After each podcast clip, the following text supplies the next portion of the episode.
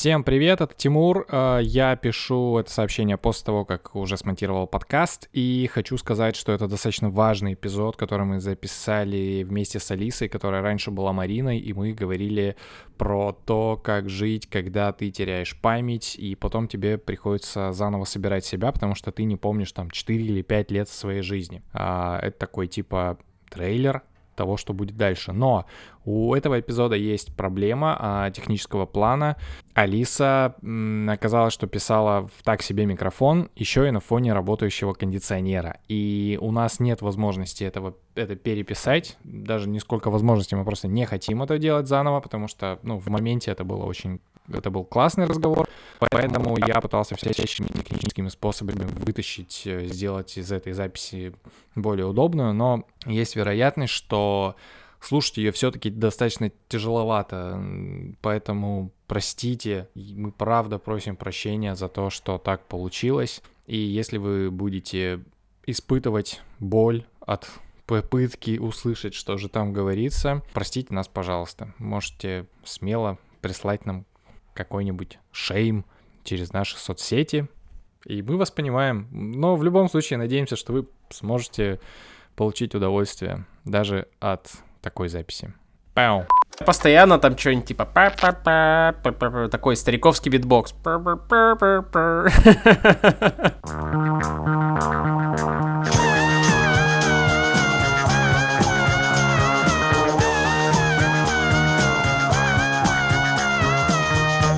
Подводочку. Друзья, привет! Это легко, просто и подкаст. Я так понимаю, у нас сегодня special. Я не знаю, почему, кстати, у нас сегодня special, но... А почему special? Ну, потому что это популярно так, типа, говорить. У нас Просто ос- почему особенная нет? тема. Как... Да, вот. Fuck you, that's why. Special. потому что 25-й. Сегодня мы поговорим про самоидентификацию, поиск себя и вот эту всю историю, потому что она часто мелькает. Я сам часто задаюсь этим вопросом. Сейчас мы подробнее расскажем всю эту историю. В студии Сергей Жданов, Юрий Белканов, Тимур Зарудный и в гостях у нас а, Алиса Фандеева.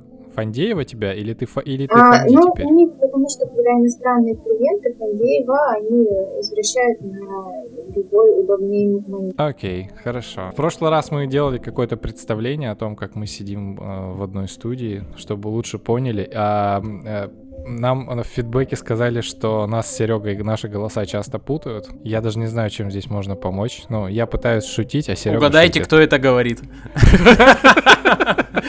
Мы позвали Алису, потому что мы хотим поговорить о твоей истории.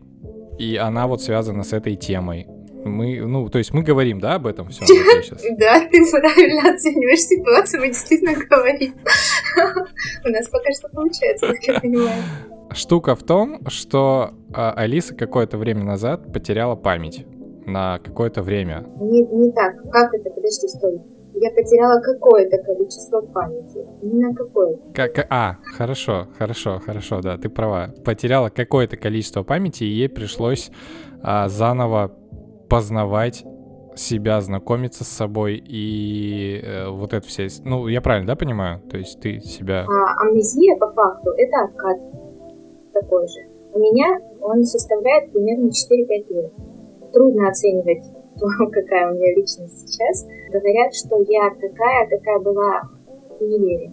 Ну, то есть есть определенные черты, которые были тогда, и под влиянием разных событий они ходили, менялись, я становилась другой.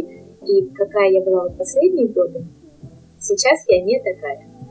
По факту, в глобальном плане я обнаружила там знание французского или что-то такое. Но учитывая, что он привел меня к той личности, которая я была, и это все обновилось, я сейчас другой человек. Это очень интересная э, штука, потому что, не знаю, как пацаны, как вы, но я часто задаю себе вопрос вообще там про кто я, как мне себя самоидентифицировать, там связывать это с работой или с чем. Ну, то есть вот такие вот какие-то метания, а, пытая, ну, попытка найти какое-то застывшее состояние себя, ну вот, и вся эта история. Но когда я услышала ли свою историю, я типа э, знатно прифигел, потому что я просто даже не представляю, насколько это ну, такой странный опыт, когда ты, ну, в принципе, все узнаешь. То есть тебе фактически пришлось заново, ну, знакомиться со всем, что тебя окружало, ну, я правильно понимаю? Ну, это на самом деле очень трудно объяснить.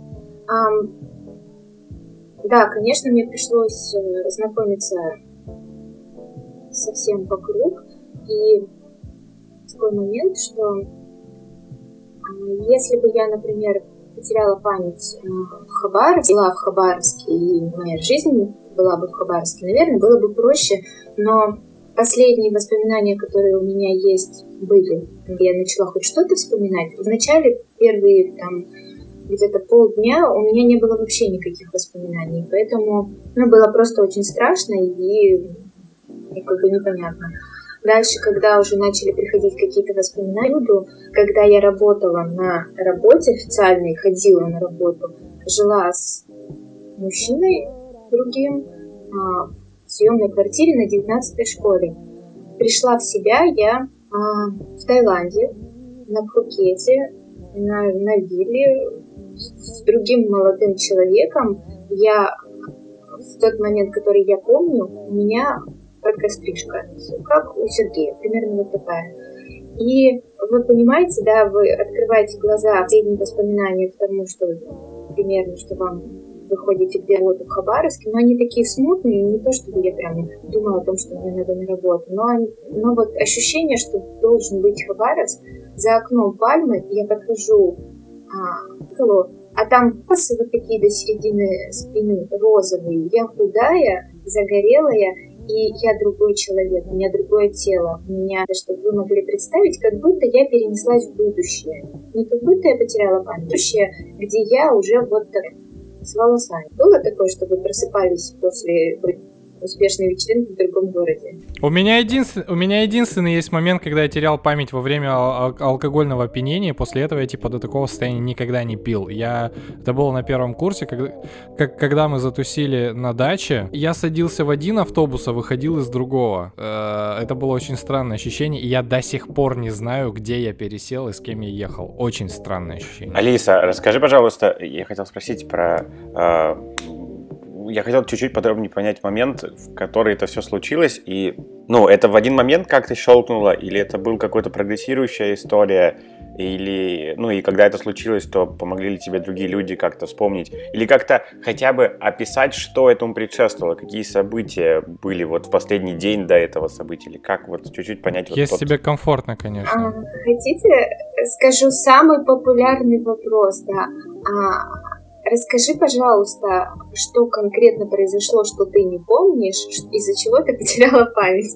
Понимаете, да, формулировку? Да, не, я, это, я поним, это я осознаю. Я почему спрашиваю, может быть, были люди рядом, которые помогли рядом тебе? Был, хотя бы они как Рядом был молодой человек мой, с которым мы встречались на тот момент уже ну вот это вот самая мелодраматичная часть истории. А, мы с ним были вместе пять лет, и получается, я начала отношения с ним заново, а он со мной пять лет. Вот. И это была одна из наибольших проблем в тот момент, потому что, ну, представляете, да, как начинаются отношения, и когда ты пять лет уже с человеком, который твой дорогой и родной, и у тебя есть совместные привычки, все эти привычки, конечно же, пропадают, и рядом с тобой новый человек. Но я оказалась в этом рядом. Я просто познакомилась парнем, с которым жила уже долго. Он, конечно же, мне очень помог, и он, в принципе, сделал так, что все было в порядке, что я справилась со всей этой ситуацией, и он всячески поддерживал меня.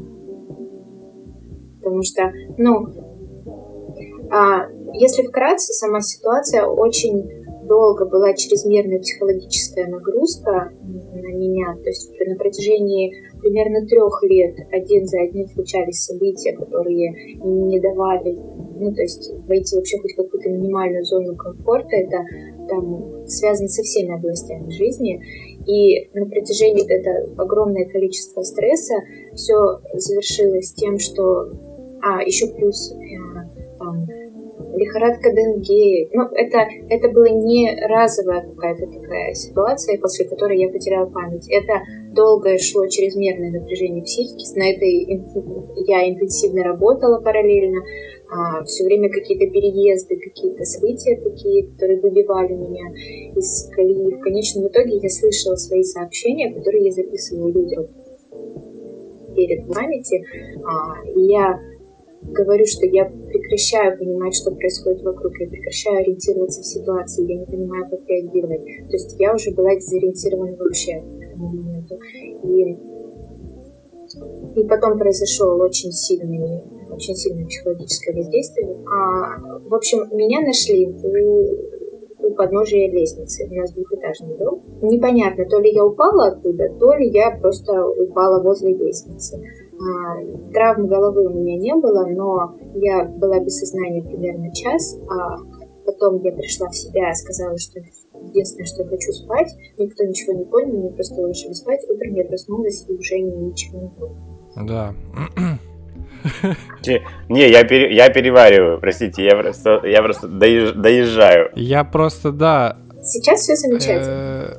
Э, я, ну, то, тоже сейчас погрузился в эту историю. Мы с тобой, ну, ты рассказывала ее на Бали, когда мы встретились, вот. И я просто тоже прифигел сразу, потому что для меня важный, ну, один из важнейших проектов жизни, который я продолжаю, это фильм дня, который я завел для того, чтобы наоборот больше помнить и понимаю, насколько для меня, э, ну, важно вот эти вот э, эм, эмоциональные, смысловые какие-то вещи как-то вот контейнировать в какой-то продукт типа фильма, и для меня важно помнить о себе что-то, потому что я лучше себя понимаю, когда там пересматриваю, и просто вот эта ситуация, когда ты вообще, ты в принципе не помнишь себя или помнишь вот... Э, блин, это знаешь, на что похоже? Это вот был фильм такой с Адамом Сэндлером, назывался он «С пультом по жизни», кажется, где чувак такой, типа, фильм регулярно перекручивал, и, и у меня после этого фильма действительно были такие мысли, типа, а что будет, если я вот там мне в последних, там, я не помню, что-то школа, наверное, была, типа, в последних классах школы что-то мне вообще не кайфово, а что если просто перемотать? И вот ты рассказываешь, что будет.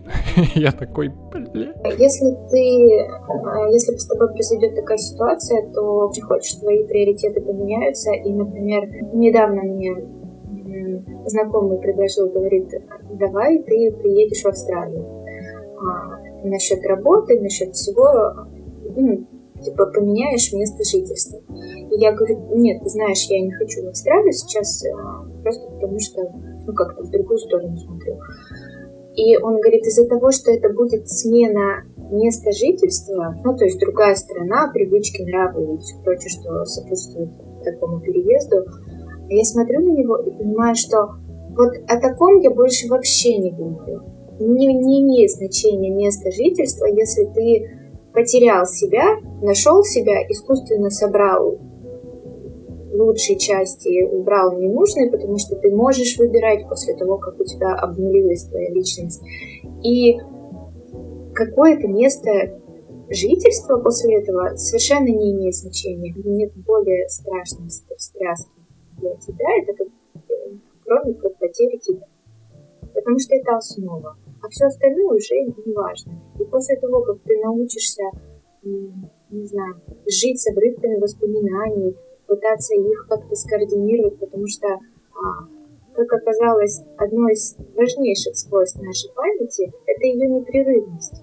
Мы помним непрерывно всю нашу жизнь. И даже если какие-то моменты забываем, если вам начинают а, напоминать об этом, то вы не пытаетесь там, ой, в каком году это было. У вас просто это фрагмент, который встает на место в нужном, в нужном ряду, да, в нужном ряду воспоминаний. Если этого нет, ориентироваться вообще невозможно.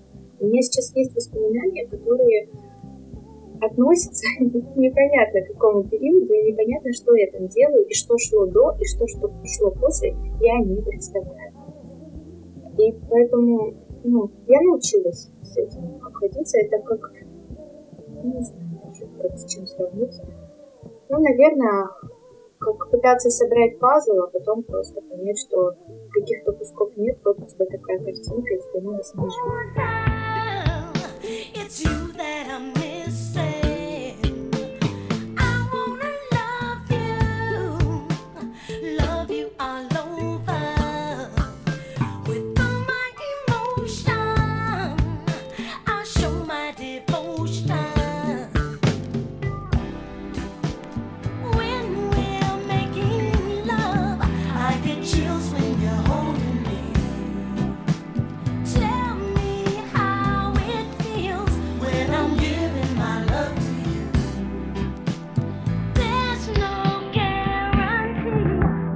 Когда ты рассказывала, как ты себя ощущала после всего этого, я понял, что мне знакомо это ощущение, а, потому что я, когда бухал в школе жестко, у меня на пьянках я переставал помнить, короче, кто я. В смысле, реально, типа, ты допиваешься просто до забытия, когда ты не понимаешь, что было до этого. Ну, то есть есть какие-то супер отдаленные воспоминания, когда ты смотришь, знаешь, типа, через туннель какой-то, вот, типа, вся предыдущая жизнь, она вот, типа, сильно далеко, до этого момента тебе просто какой-то огромный черный туннель, и ты себя, вот, типа, ты ложишься буквально, типа, бухой, типа, на диван садишься, и ты такой, а что, кто я вообще? А, и ты становишься Ну животным. Вот представь, что ты 4 года И это одна из причин, почему я бросил пить. Мне многие задают вопрос, а чё ты типа пить бросил? Я говорю, да мне не очень нравится это ощущение. Ну, какое? Я говорю, вообще все, все связаны с этим ощущением. Я, мне кажется, все перепробовал, ни одного приятного там не было.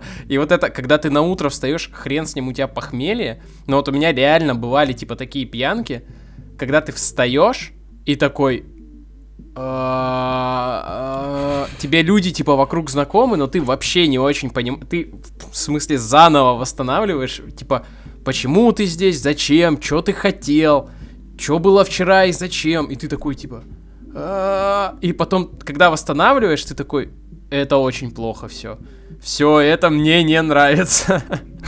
Вот, поэтому да- даже не хочу. Это реально, это реально меня настолько пугает, что я, ну, как бы после этого радикально а, бросил. А, ну, я буду думать, во-первых. А во-вторых, а, это правда очень похоже, ты описал. А, Сейчас очень многие воспоминания, которые относятся к периодам, которые я немножко помню, или, знаете, информация, которую мне рассказывали, подтверждали, там, фотографии. А Оказалось еще один вопрос про то, как люди помнят, потому что все люди помнят по-разному. И я сейчас начала понимать глобальную проблему истории нашей страны, человечества и так далее.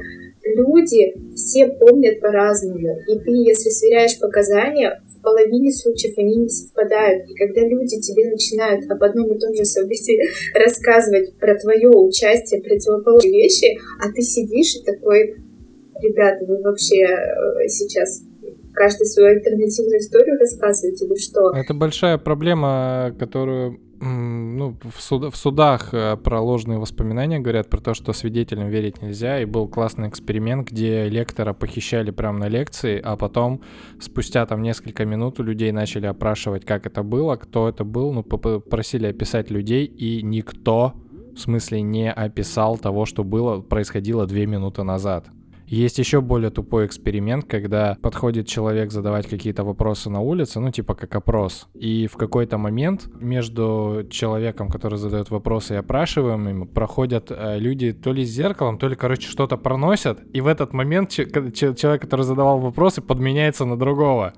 И типа большая часть людей такие типа как ни в чем не бывало, продолжали разговаривать вообще совершенно другим человеком. У меня есть абсолютно тупейшая байка по этому поводу, но она достаточно проблематизирующая. Штука в том, что человек не остров, и типа вообще пугает осознание того, насколько твоя личность а, связана с другими людьми вокруг тебя, и насколько легко другие люди, ну вот когда вот типа что-то подобное типа происходит, а, у тебя своих границ абсолютно нет, ты не можешь их держать, потому что ты не знаешь, где они. Вокруг сплошной туман войны, все очень мягко, и насколько другие люди, неосознанно или нет, начинают на тебя влиять. Простой случай. Однажды в школе мы бухали во дворе, и один чувак а, решил набухаться и покрутиться на качели. И он типа жестко упал, короче, на камень головой. В смысле, разбил себе голову и потерял память. На надолго? Ну, слушай, блин, ты имей терпение. В смысле, ну, то есть, а чувак, он прям такой, типа, хулиган. Вот, прям жесткий какой-то, вообще такой, инфант-терибль.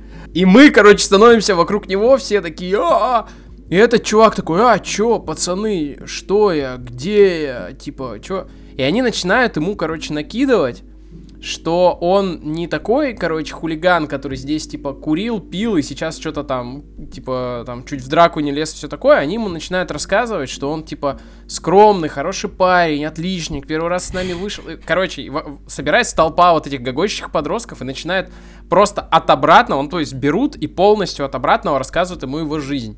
И он такой, а, окей, и начинает как-то то есть себя даже э, по-другому, типа, знаешь, даже язык тела немножко меняется. Ну, через час, конечно же, все прошло, он все вспомнил. Вот. Навалял всем. Попросил, да, попросил закурить, да-да-да, и сказал, что наваляет всем остальным, но вот эта история, насколько, ну, то есть, а, тут-то еще это было сознательно, да, ну, то есть, насколько там человек внушаемый, а есть же еще, как а, люди тебя со стороны воспринимают определенным образом, и когда они этот образ начинают транслировать на тебя, и ты становишься, ну, начинаешь походить на этот образ, как бы вот вот эта разница, конечно, шокирует. Очень путанно я рассказал, надеюсь, байка смешная была. Ты сейчас очень-очень актуальную тему затронул, потому что по факту так и произошло. Например, знаете, есть, э, ну, не знаю, какие вещи конкретно. Например, мне говорили, ты знаешь, что ты очень любишь готовить. Ты очень любишь готовить, и ты все время готовишь пироги, и у нас приходит целая толпа друзей, и все такие радуются, а ты приготовила еды. Я такая, ребята, серьезно, доставка вот вперед, и это не про меня. И я потом уже начала сверять факты, это правда. Я готовила пироги, звала в гости друзей, но это приобретенная привычка за последние, не привычка, да, при- как бы традиция, а, которая появилась не очень давно. Почему-то мне вот нравилось готовить. Раньше я не любила готовить, и сейчас я не очень люблю готовить. И вот такие вещи я, ну, я сначала просто не понимала, как на это реагировать, потому что мне это не подходит. Мне это не нравится. И при этом есть ожидание людей, что я стану так же поступать. Я не поступаю, начинаются обиды, ну, куча всяких неприятных вещей. Либо я соответствую ожиданиям людей от меня и пытаюсь вместиться в ту личность, которую мне, меня хотят, либо я начинаю прислушиваться к себе и очень жестко обозначать границы. Начинали появляться такие заявления, что «а вот Марина была вот такая». Понимаете? Я же сменила имя, ну, то есть мне неприятно сейчас слышать о себе потому что это вот какие-то такие, не знаю, Слушай, ну это как очень часто такая история, ну, многие люди вздрагивают, когда их называют той формой имени, которых его там называли там строгие родители или там какие-нибудь учителя строгие, да, там, там на полную форму имени там куча людей просто там начинает биться просто потому, что, да, это связано там с определенным... Или, напри- например, есть какие-то домашние имена, которые тебя сразу делают таким обтекаемым, немножечко мягким. Когда вот Алиса сейчас рассказывала про, ну вот, про, про вот эту всю историю, про самовосприятие, я, я понял, что, наверное, сейчас вот поправь меня, если я утрирую, это похоже на, когда ты перебираешь, у тебя большой гардероб накопился, и, ты начинаешь перебирать, и такой, типа, что это вообще, кто это, это я вообще делал, почему так? И вот так тебе, когда люди говорят про твои атрибуты, это вроде все делал ты, ты смотришь, ну вот у тебя вот это все лежит перед тобой, и ты такой, о, не, вот это, вот, и это вот, когда перебираешь гардероб, это ж половина реально куда-то уходит, такое чувство, что ты такой, я, я не мог, я не понимаю, как это здесь оказалось, мне кто-то кто это подкинул, вот, или все это было в тумане. И также, наверное, с привычками происходит, с чертами. Ты знаешь, это не актуальное сравнение, потому что у меня потрясающий гардероб. Я его сама сформировала. А, Я могу тебе другое сказать сравнение. А, Бывает такое, что вы чувствуете запах духов или парфюма, которым пользовались несколько лет назад. Я просто, когда в- меня называют Марина, а, у меня вот флешбэк какое-то такое неприятное состояние, при том, что я не могу его осознать, потому что я не помню, но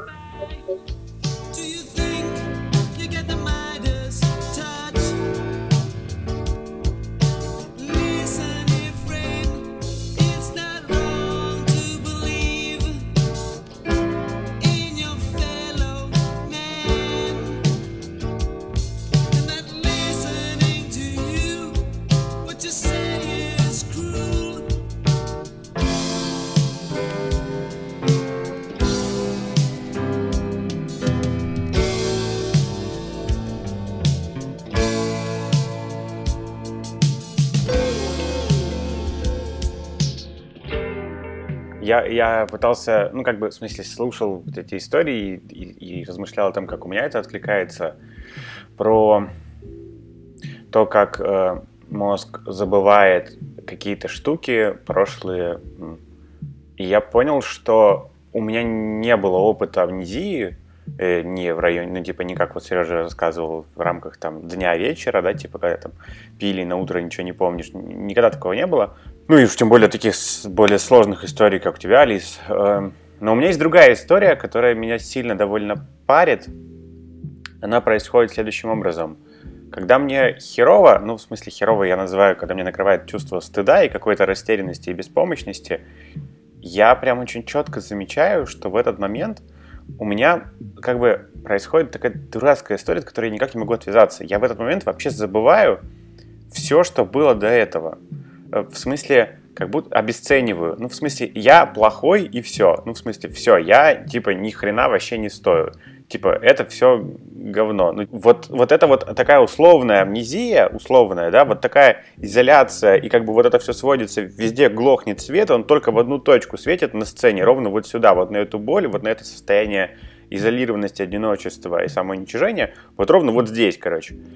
И это довольно херово, себя из этого вытаскивать и говорить, да не-не-не, погоди, погоди, ну вчера же еще было, ну, по-другому, а вот у вас еще год, ну, вот вообще вы же там вот уже год дружите условно, да, или вот, ну, посмотри, там же было много-много-много всего. И вот я очень, ну, я стараюсь этому учиться и говорить себе, подожди, подожди, подожди, ты сейчас гонишь, ну, это ровно минуту назад случилось, и ты теперь думаешь вот так, но на самом деле было миллион вообще событий до этого, которые вообще по-другому всю вот эту точку сейчас перекрасят. Надо сказать мерзотное свойство моего мозга.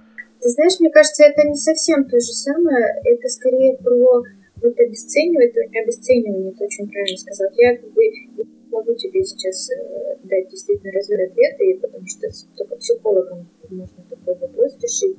Да, эта история, которую ты сказал, это не скорее не про амнезию, да, я тоже так думаю, это скорее... Это не про амнезию. Да-да-да, это, знаю, не это амнезию. руминация, ну, классическая, наверное, то Да. есть э, бесцельное пережевывание там одних... А, классическая руминация. Классическая руминация, да, когда у тебя Не включ... Вот распыляйся. вам, Когда у вот тебя вам таблеточки, вот эти вот, а, рецепт. Automatic э, negative thoughts, э, вот эти самые. Я просто про то, что я просто, я, в смысле, я понимаю, что это не амнезия, конечно, и, и это природа.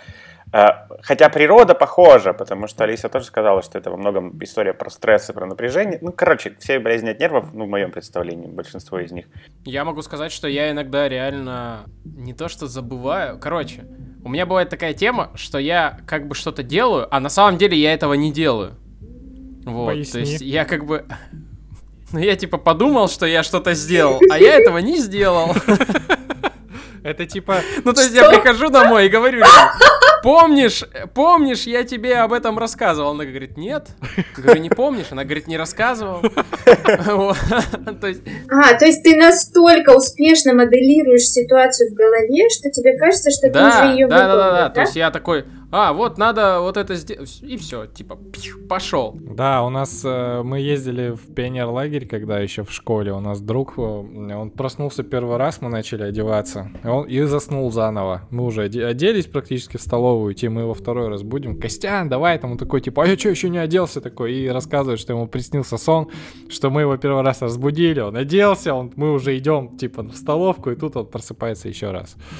Ой, ну это же очень распространенная тема, когда ты спишь и, и уже видишь, что ты уже все сделал. Например, что ты все-таки поехал на первую пару и учишься успешно, хотя на самом Ой, деле... Если касаться с, э, темы с- самоидентификации э, касательно вот этого времени, то я, конечно, совершенно другой чувак, прям совершенно другими какими-то чувствами, эмоциями, переживаниями там и, и восприятием.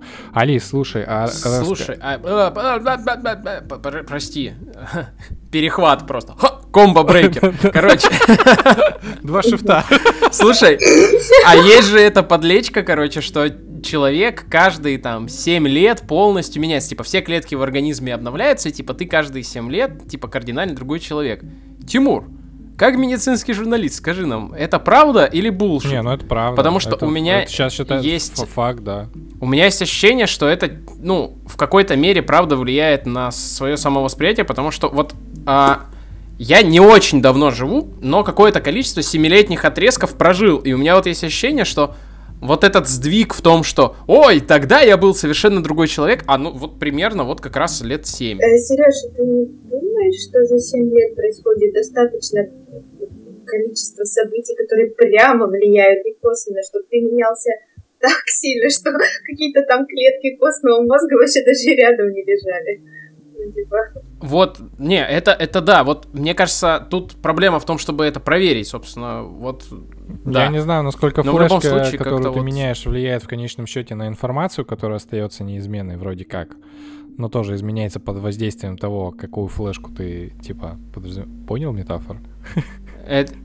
Э, Информация, информация и сознание остается практически тоже. Это, информ- это тот файлик с док документом, который мы переписываем на разные флешки каждые 7 лет условно. Вот. Ну,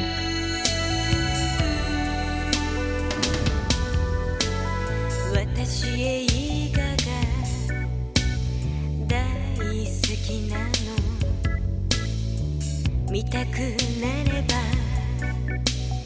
出かけてゆくわもちろん混雑ごめんこむりますオールナイトは空いているのやっぱり Алиса, расскажи, раз у нас сегодня история про самоидентификацию, расскажи, как ты пересобирала себя. Ну, это я прям реально не понимаю. А, ну, например, смотри, условия Таиланда, ты примерно да, Бали с чем ты схож. А, это не то же самое, что, допустим, в Хабаровск. Здесь и я прихожу в себя, я начинаю ориентироваться в происходящем, а, знакомлюсь с друзьями, привыкаю, что у меня длинные волосы, вот это все. Для того, чтобы я, например, купить продуктов, нужно поехать в магазин на байке. Я ориентируюсь в пространстве при помощи карты, я выхожу из дома, ну, в смысле, там, выхожу из дома, смотрю, что вот стоят вот эти байки, по одному из них понимаю, а нотарий, ну, уехал тогда на работу, ну, и понимаю, что, там, не знаю, условно закончилось молоко. Думаю, ну, раньше я же когда-то делала это выхожу из дома, перед домом стоит байк, на котором сбоку русскими буквами написано «Мишка». Типа, очевидно, что он весь там в наклейках. Я на него смотрю, понимаю, что я не знаю, как включаются ожидания, как им пользоваться. Тут выходит сосед, и я говорю, здрасте, помогите мне, пожалуйста, разобраться, я что-то подзабыла, как заводится мой байк. И он показывает, как этим всем пользоваться. А, Я делаю круг перед домом, понимаю, что, видимо, у меня получается, все хорошо, я контролирую ситуацию, я проезжаю вокруг там дома, вспом- вспоминаю, куда мы там уже ездили за продуктами, я еду, а, покупаю какие-то продукты, возвращаюсь домой, горжусь собой невероятно, все хорошо. Возвращается мой парень, и я такая, я съездила за продуктами. Он смотрит и говорит, как это? Я говорю, я села на байк, я спросила соседа, как пользоваться байком, съездила за продуктами. И он просто, у него такая минута молчания, он просто молча смотрит, и потом говорит, все хорошо. И он говорит, да, я. И я говорю, что, что правильно? И он такой, просто понимаешь, говорит, не знаю, как тебе сказать, но ты не водишь байк. И никогда не водила. Ты боишься водить байк, ты боишься, типа, движения на дорогах Таиланда, потому что это реально ж пиздец, как бы. И ты оцениваешь свои способности не в как бы, что ты не умеешь водить байк, и ты его не водишь, и не учишься. И я тебе уже это говорю на протяжении последних трех лет жизни в Таиланде. И я такая, ну, я не знала. Вот такая ситуация, ты не умеешь водить байк, а тебе надо молоко, потому что черный кофе горький, то как бы у тебя не возникает мысли о том, что страшно, еще что-то. Все страшно. После потери памяти все вокруг страшно, а страшнее всего ты. Вот такие вещи, и это оказалось, э, ну, когда у тебя пустой лист по факту, ты можешь набирать сам свои привычки, какие-то оставлять, какие-то... Ну, скажем так, я немножечко вот про самоидентификацию, про самооценку, про эго, я как будто немножечко в стороне от собственной личности. Эм, я как будто могу чуть-чуть объективнее оценивать. Я не знаю, трудно сказать. И мне кажется, это похоже на то, как работают с фобиями. Есть такой прием, когда человеку дают пропронолол. Это такой нейролептик, насколько я понимаю, который успокаивает э, симпатическую нервную систему и э, воз- дают какое-то воздействие стимулов, которые человек боится, например, там пауков или высоты, что-то такое. Вот. И под воздействием вот этого такого э, фактически седативного вещества а, человек может более со стороны и объективнее смотреть на свои страхи, ну и постепенно так с ними справляются. Вот, очень похоже на эту история. А у меня такой вопрос ко всем сейчас. А, вы можете рассказать, как вы себя идентифицируете? Я могу сказать сейчас? просто потому, можно что... я сначала, можно я сначала добью, вот, У меня- откликнусь на то, что Марина Да, сказала? говори. А, Алиса, ты имеешь в виду? Алиса, простите, я сегодня буду Э, троечником. Две санные тряпка, э, тряпки этому господину. В Москву, пожалуйста, отправляйте, да.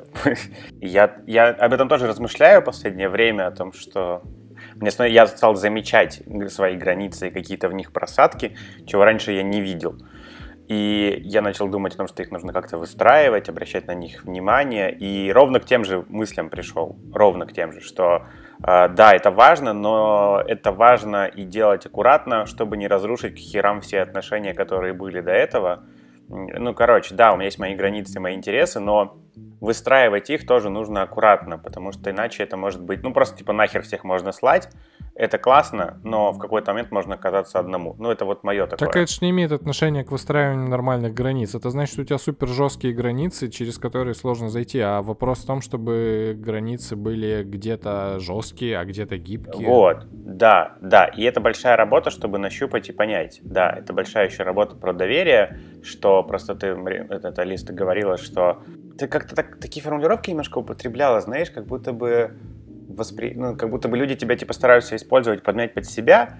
И мне кажется, что в этом много недоверия, но вот это не всегда так. У меня есть такое ощущение, что это не всегда... Я говорю про себя, да, про своих там, ну, кто есть люди вокруг меня, когда от меня чего-то хотят или просят, или как-то еще.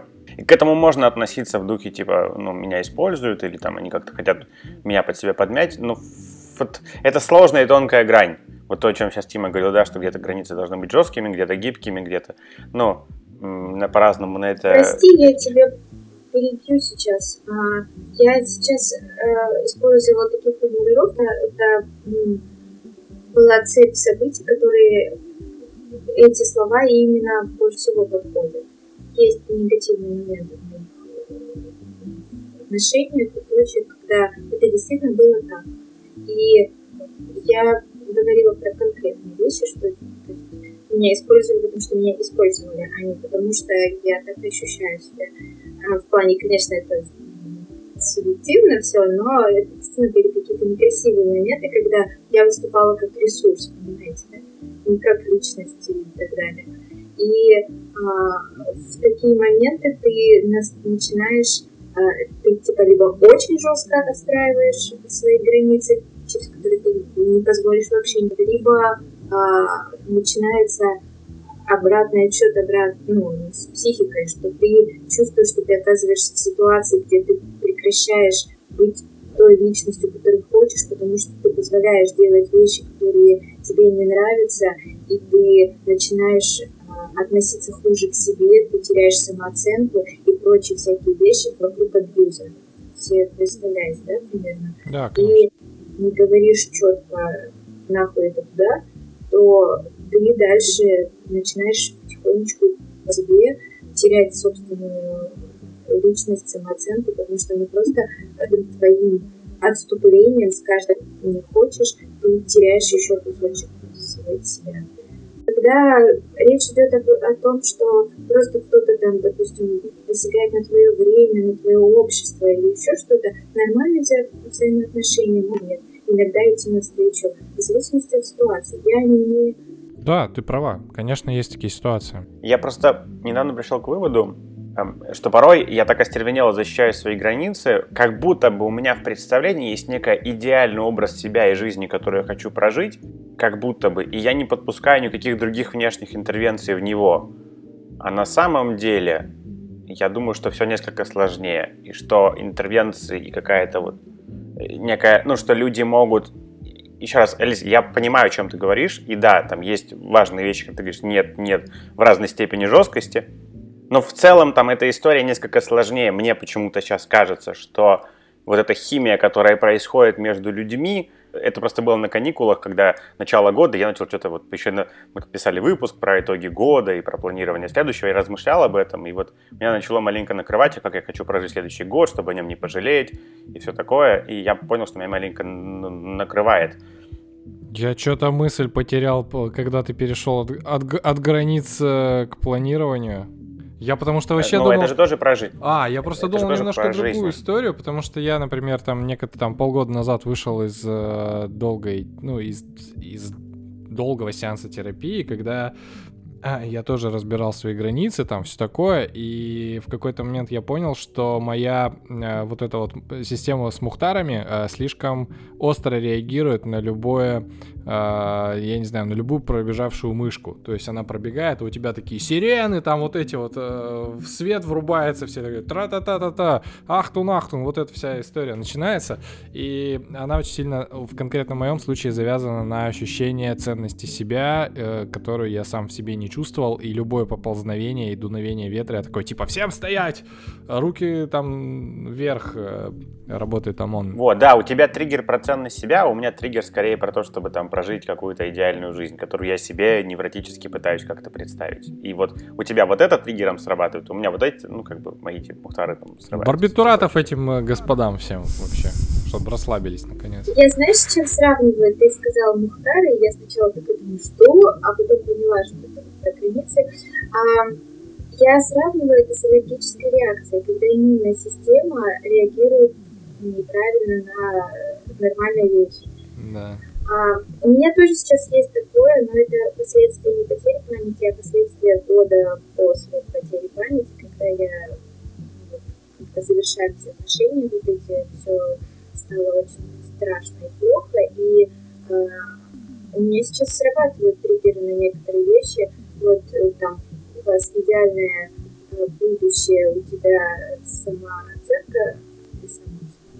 Ты, э, бля, э, извини, я сейчас перебью, но это похоже на описание с этих э, способностей супергероев. Сергей, вы у нас суперрейд инкогнито. Какая у вас суперспособность? На что У включается тебя личные границы, у тебя защита? самооценка. А идеальное будущее, да. Серега, а у тебя... А ты Бэтмен, мы знаем. Ай, Я выбираю бульдозавра.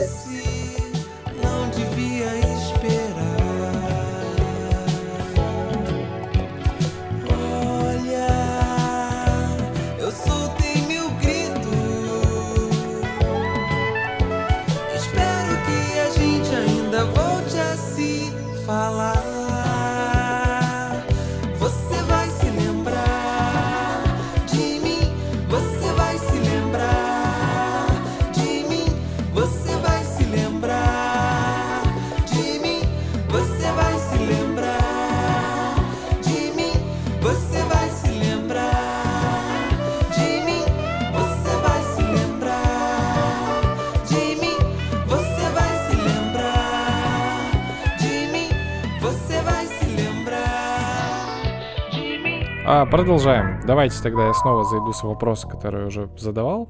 Вот, ко всем. Как вы себя идентифицируете прямо сейчас? Есть ли у вас вообще с этим проблемы? У меня Да, есть с этим Серёж, проблемы. давай. Я недавно это понял, потому что Тимур попросил меня написать аннотацию книги, точнее блог об авторе. А Там была написана одна строка. Сергей Жданов, типа, занима... дизайнер образовательных программ из Дальневосточного федерального университета. Тимур сказал, это несерьезно, Серега, иди и пиши что-нибудь развернутое. И я такой, вот, и сразу же, и ты вообще не понимаешь. И тут, конечно, в голове песня типа «Любитель конфет», вот, э, лю- «Любитель ракет и сладких конфет», вот, вот так вот, да? «Мальчишка, герой приключений».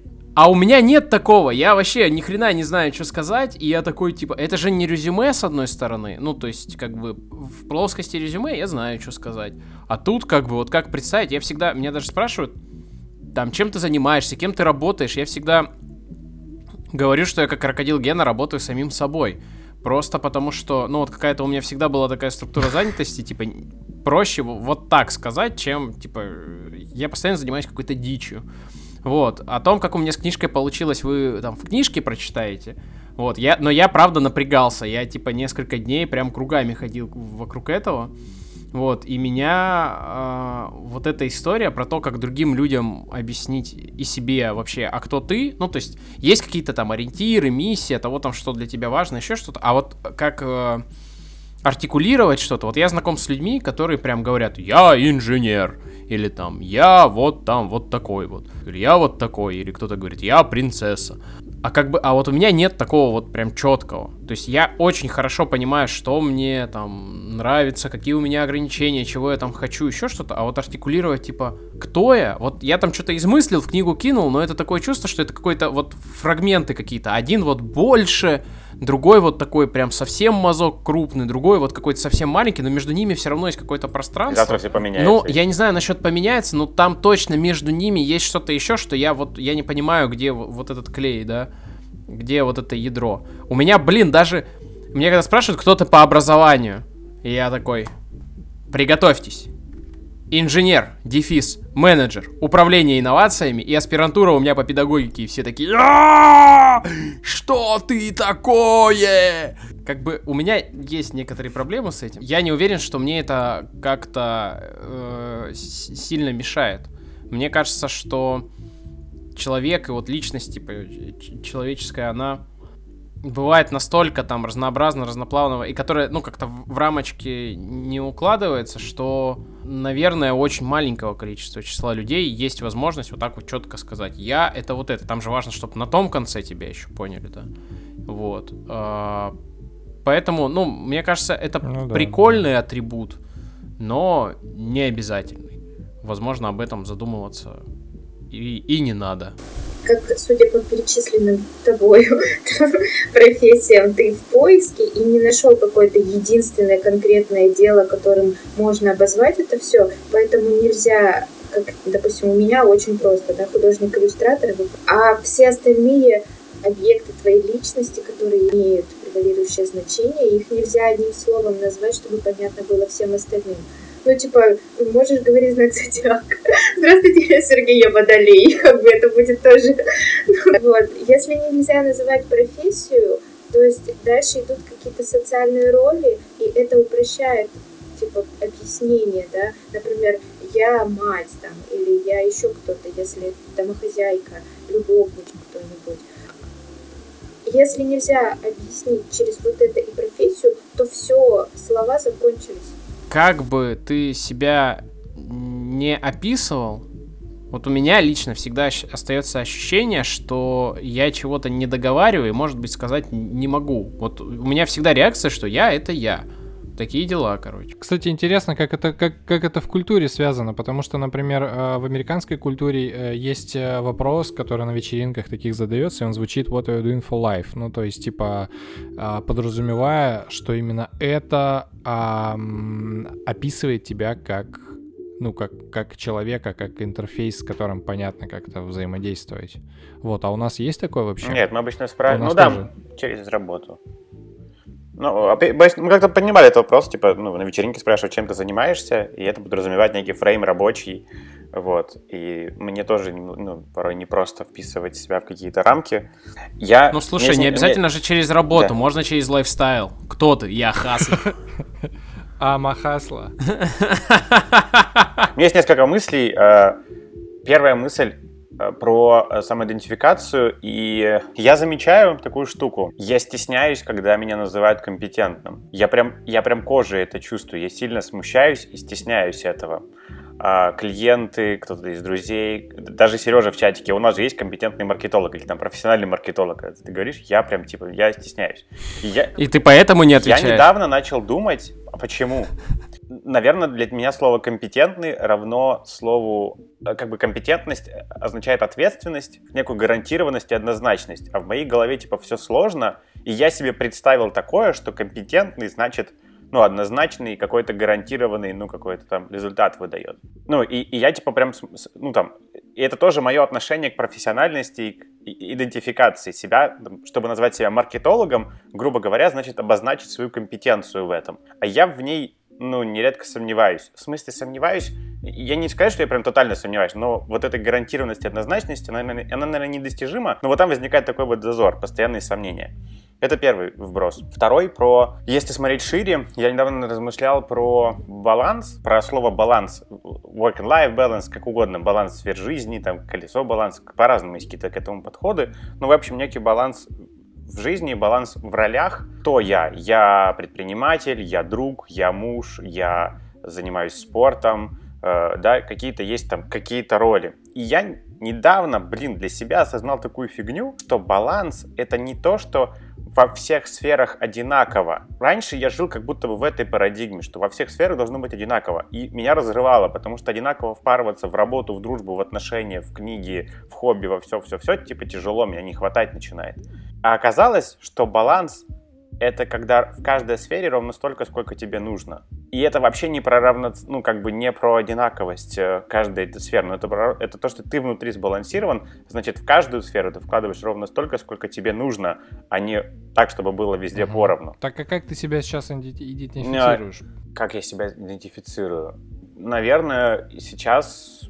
Блин, это такой сложный вопрос. Ну, как бы... Ты имеешь в виду в рабочем плане? Или, или, или Просто что? вот, типа, собрались чуваки такие. Мне, ну, я сорян, конечно, за такой, наверное, вопрос э, в лоб, ребром и все такое, но вот собрались э, общество анонимных подкастеров и такие, типа, привет, я Юра, я... Я, мар- я маркетолог, я предприниматель, руководитель агентства. Это первое, что я говорю. Мгм. Вот, Окей. наверное, вот это. А, а потом Прикольно. дальше можно набрасывать вокруг этого что-то. Ну, а потом, типа, в зависимости от вопросов, которые тебе будут поступать, видимо, наверное, Ну, это так да, работает. да, да, да, да. Дальше и мы можем обсуждать, там, если народ начинает спрашивать, о, а чем вы занимаетесь в агентстве, какие компетенции ключевые, что вам интересно, ну и там дальше Можно я вмешаюсь, что мы сейчас то, что вот говорим, и то, что мы называем, а, и то есть я, на- я-профессия, и дальше в зависимости от вопроса и от того, кто стоит перед нами, дальше перечисление ролей или каких-то личностных качеств, это же не про э, самоидентификацию, это про именно как бы а, общественные роли и так далее. Самоидентификация мне кажется, э, как раз кто говорил, там, да, есть какая-то профессия на, а, на внешней части твоего я, да, а внутри мешанина из вот этих каких-то непрогощей, и это и есть твое внутреннее ощущение, оно не про взаимодействие даже с миром, хотя в том числе, что ты э, взаимодействуешь с миром через свои роли и профессии. Тут есть две важных поправки. Первое, мы все упоротые. В смысле, прям жестко упоротые по тому, чем мы занимаемся, типа, и по нашей деятельности. И когда мы идентифицируем себя через это, я сейчас, ну, если я неправду говорю, пацаны, вы меня поправьте, но когда мы идентифицируем себя через деятельность, мы себя абсолютно искренне идентифицируем, понимая, что можно по-другому, но как бы вот такой, вот такая хорда, да, у нас есть по жизни. А второе, судя по всему, все мы трое ценны именно тем, что как бы мы, типа, это мы. Ну, то есть у, у нас очень нетиповые у всех там профессиональные там траектории, там еще вот это вот все. И а, как бы вот эта вот способность, э, типа, работать крокодилом геной, да, она, ну, для нас всех, как бы, это вот такая вот обыденность. И когда мы про это говорим, это не про то, что мы не знаем, что можно по-другому, а потому что вот такие дела, брат. Вопросы этого не возникают. Во-первых, вы мальчики, и это замечательно. А во-вторых, а, ой, сейчас феминистки бы меня тоже, да, самыми прямо, ну, пофигу. Так, а, а во-вторых, я сейчас говорю не об этом. Если ты прекратишь, ты перестанешь быть а, личностью, ты потеряешь самоидентификацию.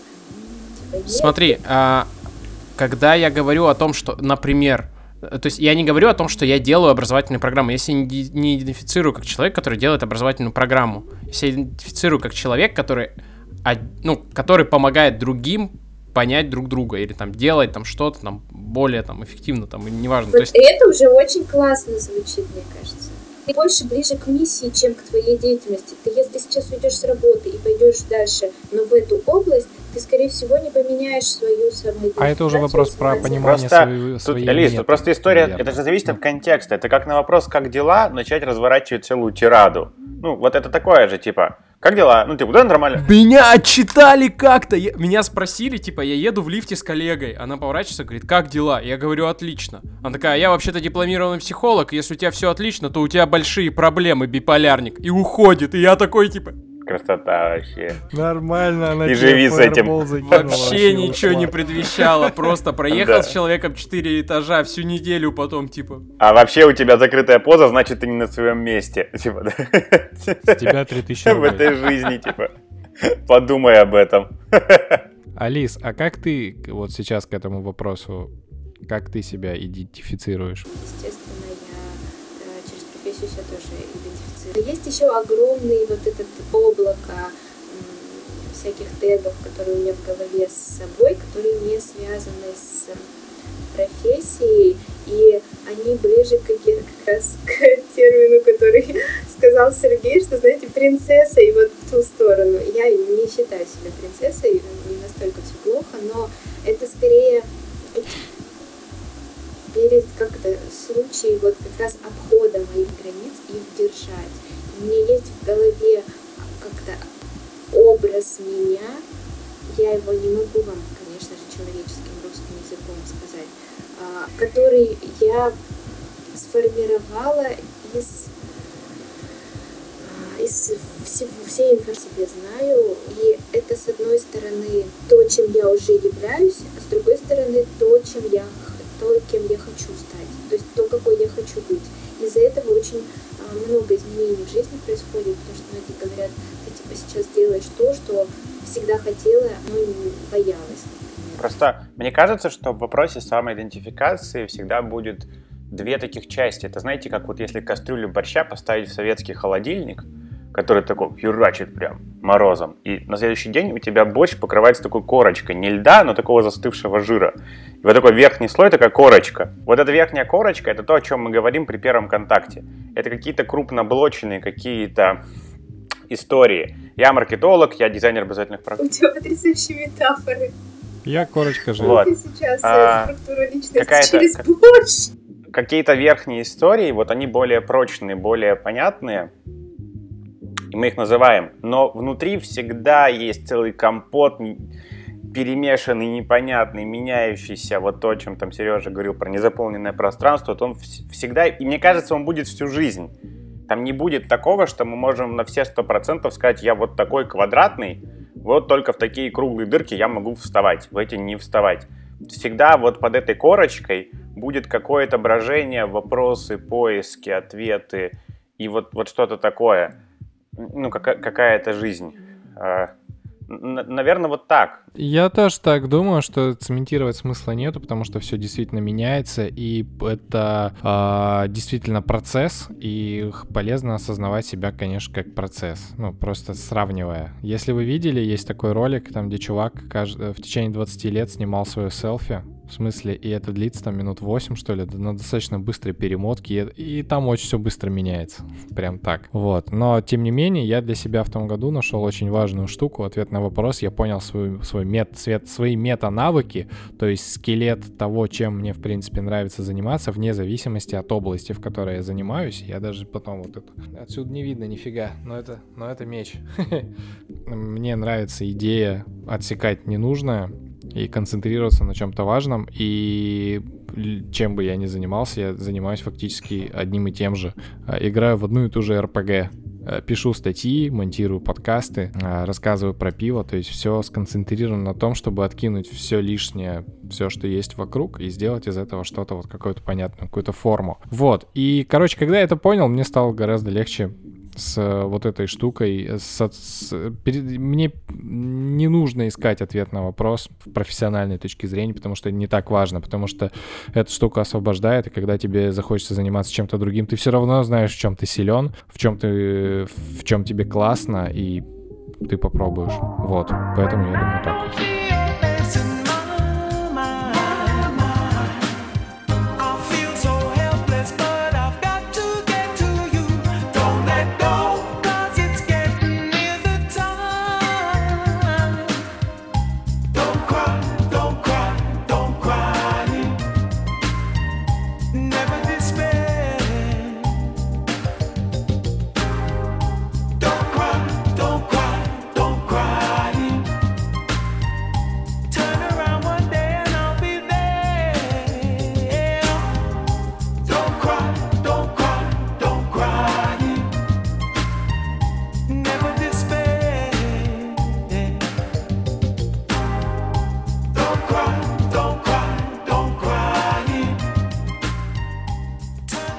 Рекомендации. А, Я всегда стараюсь подбирать какие-то подходящие под тему выпуска или под мут выпуска рекомендации.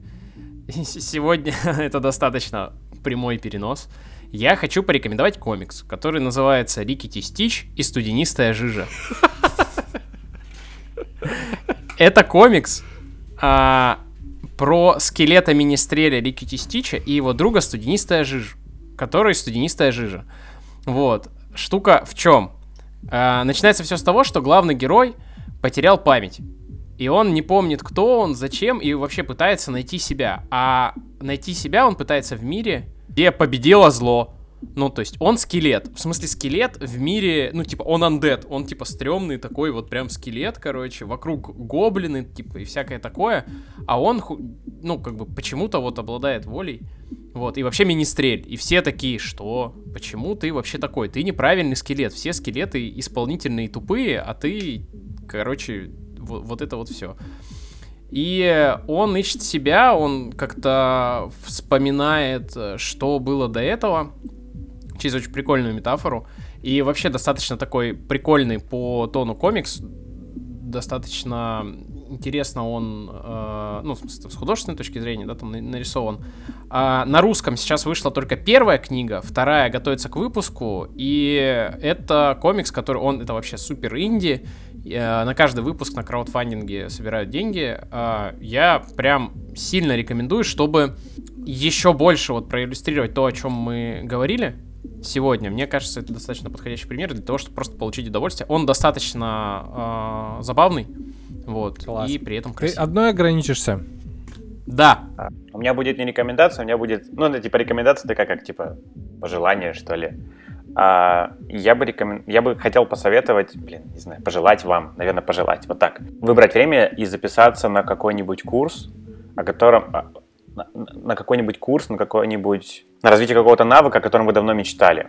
Не откладывать эту историю. У меня есть друг, близкий друг, он работает э, аккаунт-менеджером в крупной международной компании много лет уже, и у него есть мечта, он работает, по сути, в закупках, в обеспечении процессов логистических. Но у него есть мечта, э, и он к ней очень робко подступается уже много лет, пойти на курсы массажа и, возможно, стать массажистом. Для него это огромный, вообще недостижимый, непознаваемый пока какой-то вопрос, и типа как к этому вообще подступаться. Где-то внутри теплится вот это вот желание, какая-то, может быть, надежда, стремление к этому. Вот. И я, если вы замечаете в себе что-то такое же, что-то перпендикулярное совершенно тому, что вы сейчас делаете, попробуйте выбрать время и разрешить себе просто пройти какой-нибудь двух-трехдневный интенсив на эту тему. Лучше вживую, не в онлайне а попробовать вживую с этим поработать, помять этот материал, пообщаться с куратором, ну, и, и как-то попрактиковаться вообще перпендикулярно, посмотреть какую-то еще другую грань, не задвигать эти истории. И это тоже большая часть самоидентификации, личных границ, исполнения своих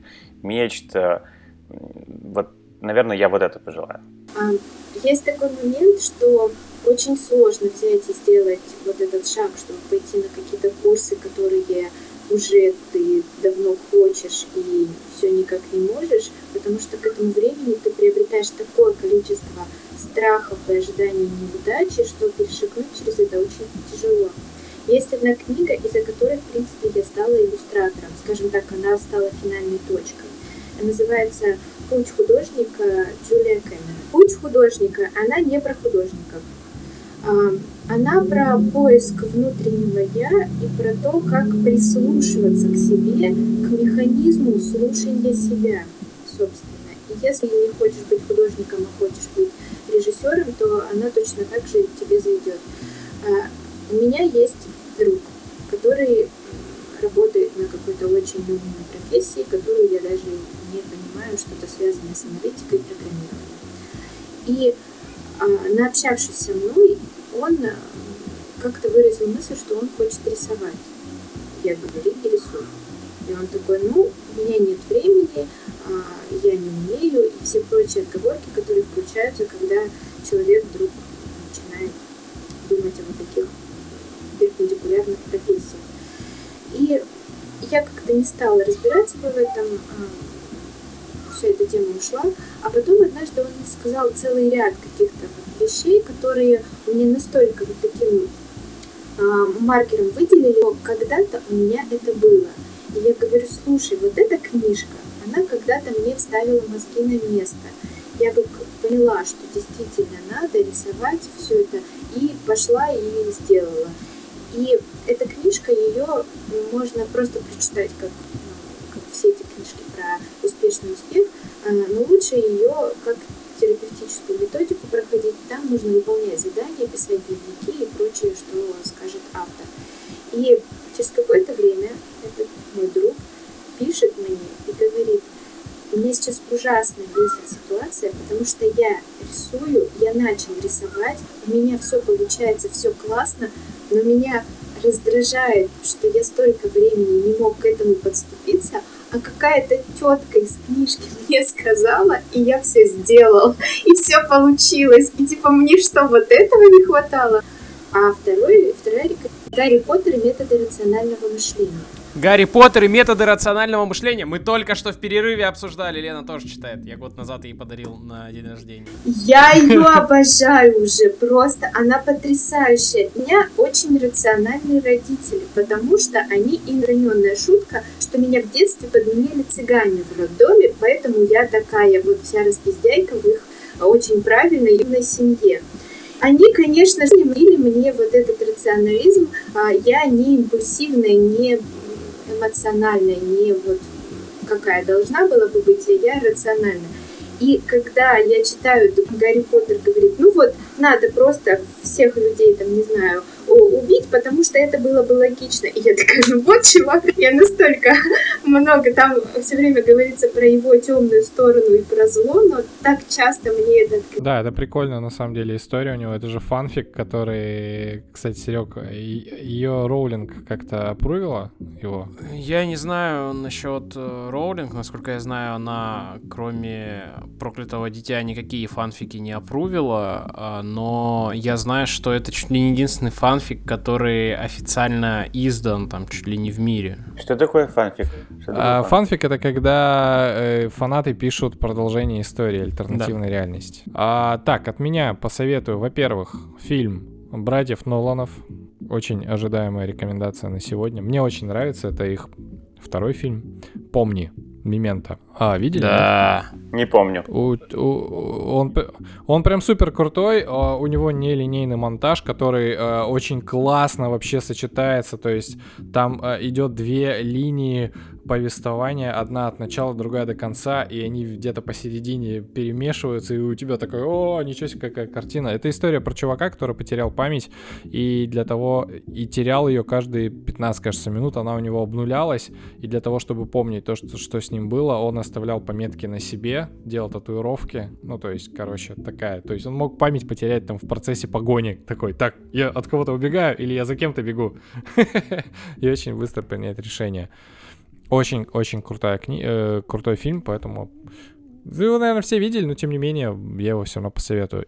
Я, по-моему, Я прям советую, очень крутой второй фильм э, Кристофера Нолана и его брата, э, с которых, собственно, он стал популярным.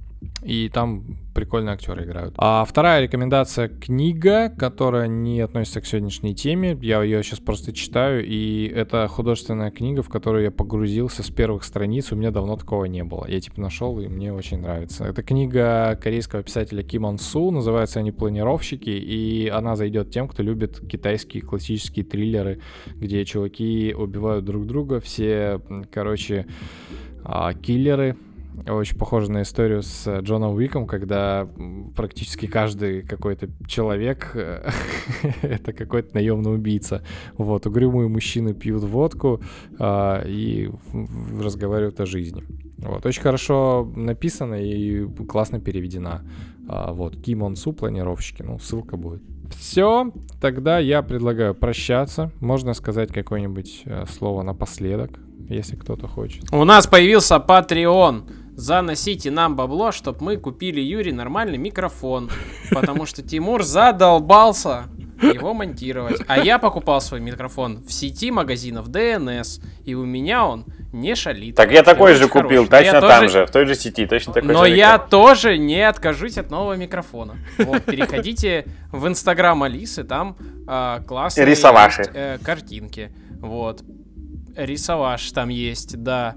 А, оставляйте нам отзывы и звездочки, потому что нам это очень приятно. Тимур постоянно их скидывает в чатик, и мы а, каждый раз заряжаемся энергией на следующий выпуск. Вот, а, что еще? Мы вас любим, спасибо, что нас слушаете, уже третий сезон, для нас это удивительно. Да, спасибо, что пришла. Спасибо, что рассказала э, такую историю.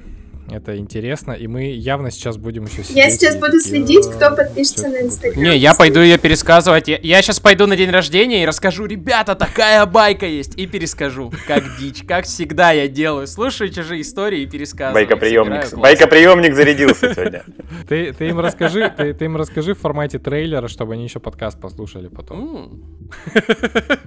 Кросс-платформенность. Ну все, всем спасибо, пока. Подкастеры, финализируемся. Подкастеры финализируемся, да. Не надо забывать об этом важном слове. Все, покеда.